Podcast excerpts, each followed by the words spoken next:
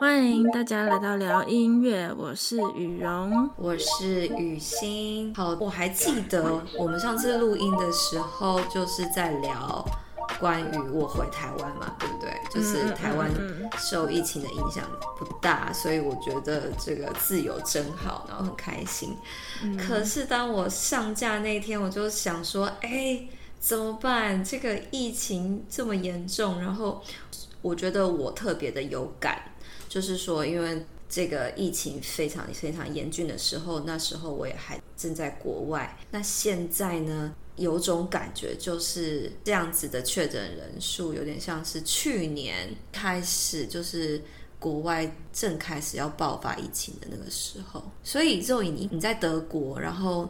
去年大概春天过完年的时候，嗯、那个时候是是怎么样的感觉啊？刚开始快爆发，然后刚开始你在那时候蛮紧张。那你身旁的人呢？如果是亚洲人的话，都比较紧张；那如果是西方人的话，就都比较没什么感觉。但我觉得那时候对刚开始一些就是这边的决策者，我也是有点愤怒啊。刚开始会说哦，戴口罩没有用啊之类的。其实现在大家都知道，就是其实真的有很多。地方很多国家真的都是做得很差，所以他们现在依然每天确诊人数这么这么多。可是现在这几天台湾的确诊人数飙升，我就可以想象得到，现在大家的心情应该就非常跟我们去年年初在国外的心情非常的像，就是。每天都在追着那个、嗯、呃确诊人数数字，然后还有新闻，对，然后都在想说，哎，这个到底会不会再增加？是不是我认识的人，还是我住的地方附近，是不是也有人感染？然后或者是说，嗯，呃，也会。开始在想说啊，这样子情况会不会越来越严重，然后会持续多久？所以这种无法预测，就是会带来焦虑的这种感觉。所以其实台湾的新闻，大家已经开始看到，就是大家会挤到。各大超市去采买啊、囤货啊等等的，然后还有就在言论上面也有一些比较可能比较不不理智，然后比较有点猎巫的这样子的言论跟行为出现。那我觉得其实这些都是因为焦虑而带来的一些改变，所以我们今天就要来聊一聊关于防疫这件事情。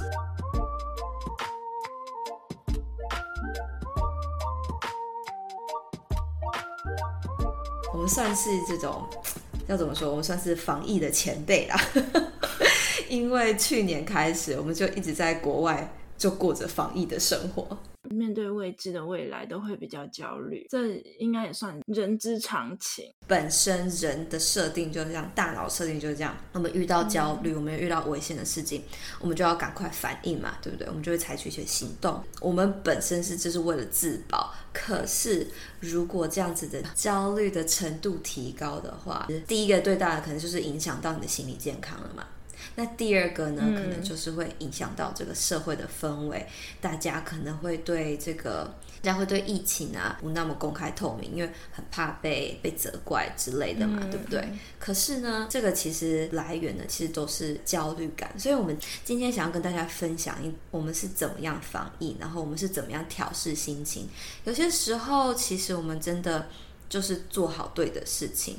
想说跟大家分享一些经验，在疫情初期的时候，记得有什么大的事件，或是人们会有怎么样的反应？其实，在疫情初期的时候，政府就会公告说，比如说健身房啊，还是室内的场所啊，营业场所啊，都需要关闭，都不能去，因为室内比较容易引起感染嘛。所以，就有一些商店呢，就开始调整他们的营业，比如说，他们就会开始在外面摆摊呐，然后或者是做外带啊。那除了这个之外，他们也会同时调整这个营业的时间。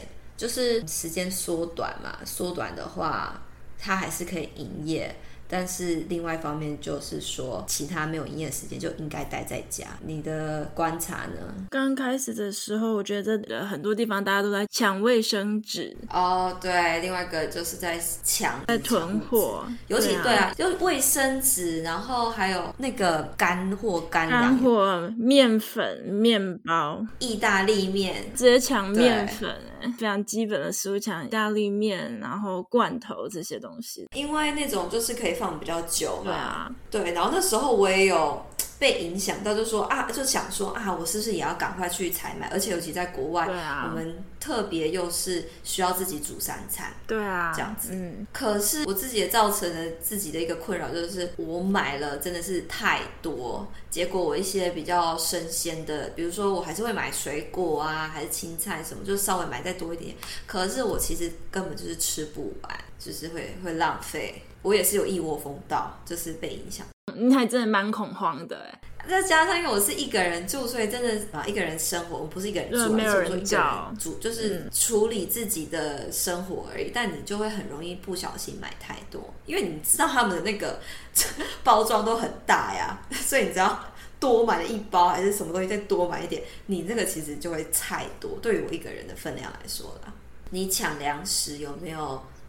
抢到太多，然后跟我一样会最后就是有一些浪费食物这样子。我有多买一点，但是没有抢到太多，因为我住的地方其实没有冷冻，没有冷冻库，我冰箱也只有一层。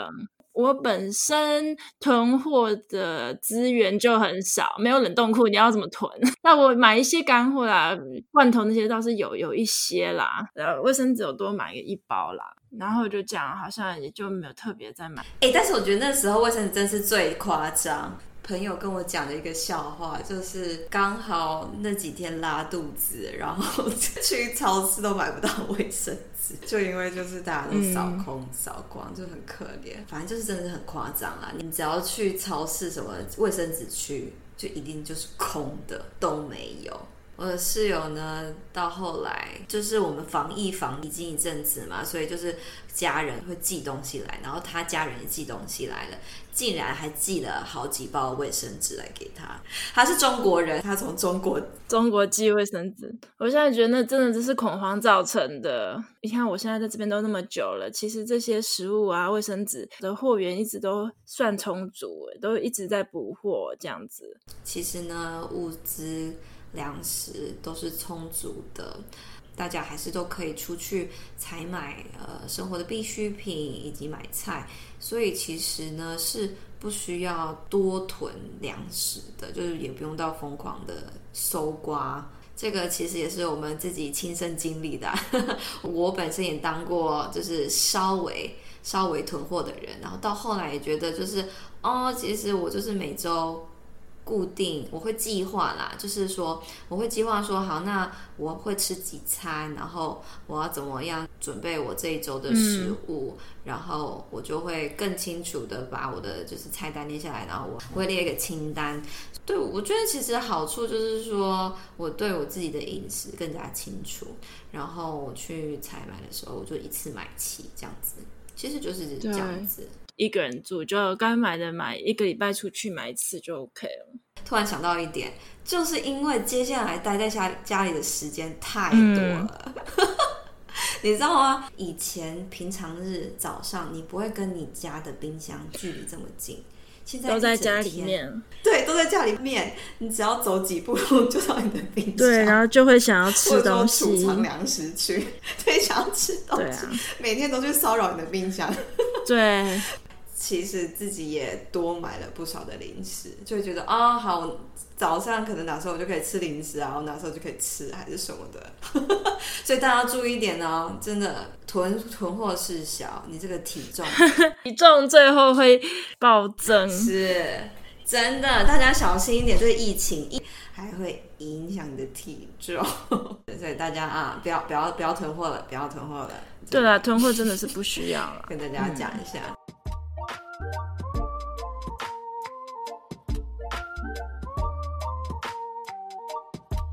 对，那那接下来第二个经验想要跟大家分享的就是沟通啦，因为国外的这个疫情就相当严峻嘛，所以就是大家都待在家了。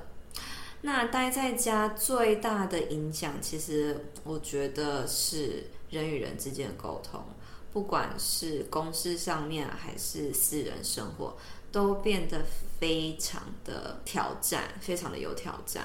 比如说，好了，如果你是学生，你应该现在就是改成远端上课嘛，嗯，对不对？那如果你改成远端上课的话，跟老师讲话，或者说要跟同学讨论那个软体啊，各种什么 Line、Zoom。沟通软体、视讯软体，还有各种配备，配备就会需要有耳机啊，或者是购买麦克风。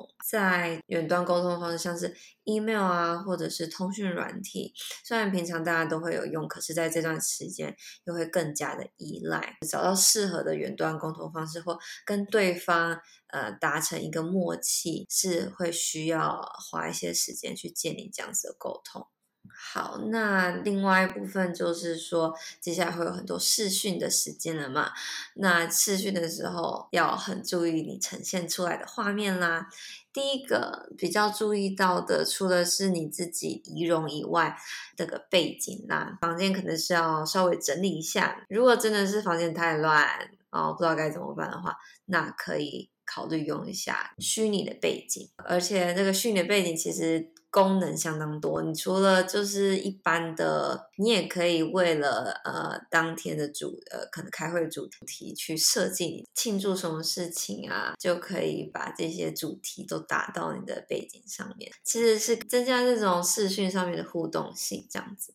肉姨，你有什么远端通讯视讯的小技巧要分给分享给大家吗？我觉得这个就还蛮考验你网络的平不平稳咯。嗯，这个就是大家要花钱了啊，可能就该是时候升级网络的网速了。该是时候升级。对啊，好好好，对，网速、网络环境很重要。接下来就是说购物的部分也会有影响到啦，对不对？因为大家都移到网络购物了。我觉得这是整体大环境的习惯都在改变啦。就是说，其实德国他们是一个非常古老保守的国家，在推行比如说数位货币啊、电子化这种事情，他们不太愿意使用信用卡，不信任看不到的货币这样子。但是因为疫情以来呢，大各各个地方嘛，全部地方都在推减少接触，然后不要使用纸钞，很多这样子的政策。所以我是觉得这个疫情正是加速转型了数位化的一个重要推力。是啊，嗯、是这样，没错啊。我觉得这个对年轻人讲可能就比较容易。那大家在踏出舒适圈啊，一起防疫就需要一些新的办法。对，大家都在踏出舒适圈。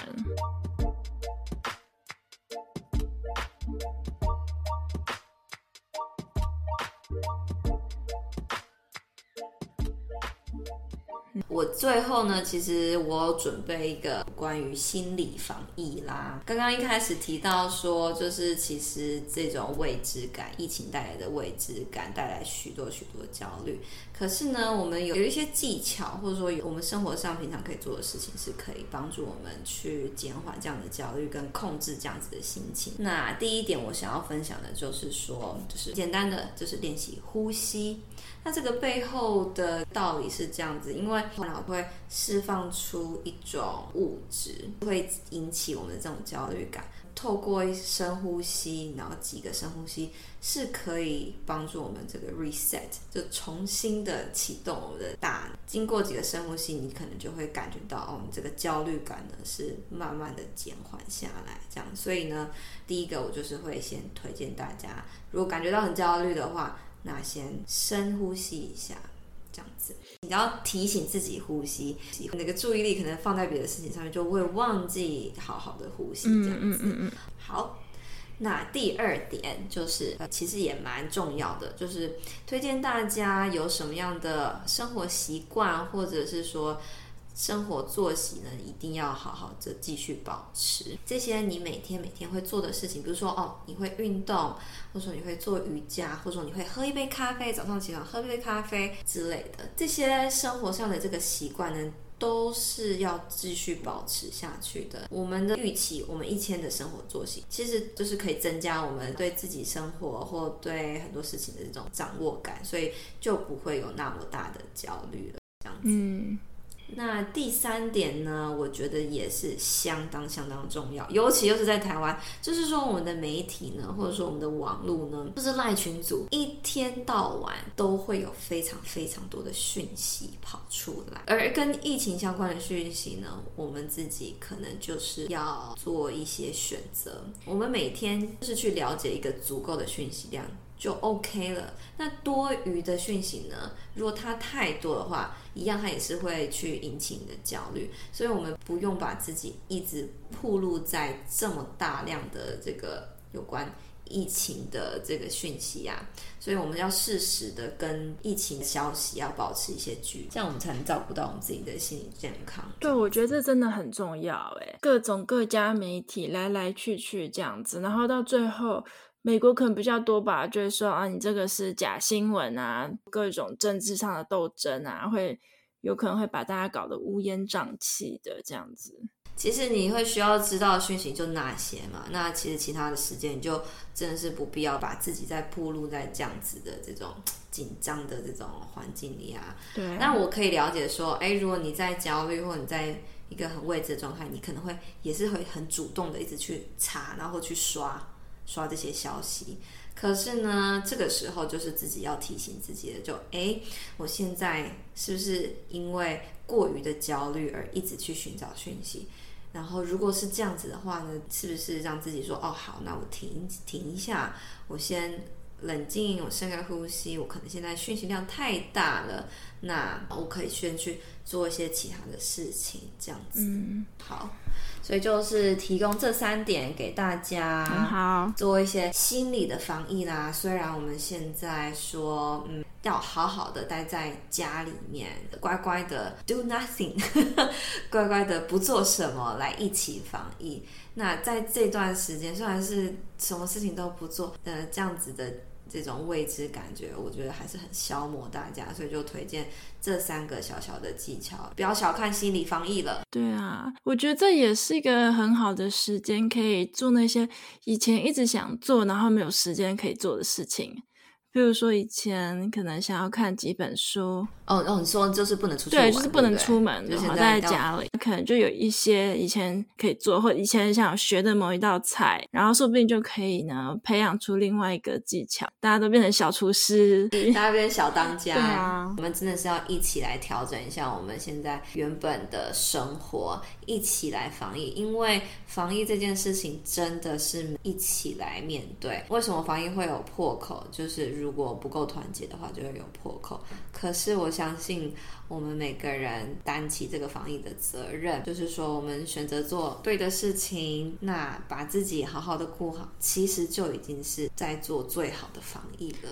对，其实我是很相信在台湾的大家啦，大家一开始就都说的还不错，非常有警觉性，所以我是非常的信任在台湾的大家，因为我在这边看到很多。虽然说是规定要戴口罩了，但是比如下了捷捷运啊什么之类，就马上把口罩拿掉啊，骨子里的一开始就没有把这个事当一回事嘛。那台湾人是一开始就很把这件事情当一回事，所以我还还是非常信任大家可以做得很好。是我们可以的。我们今天这一集就是讨论有关于防疫，然后帮大家打打气。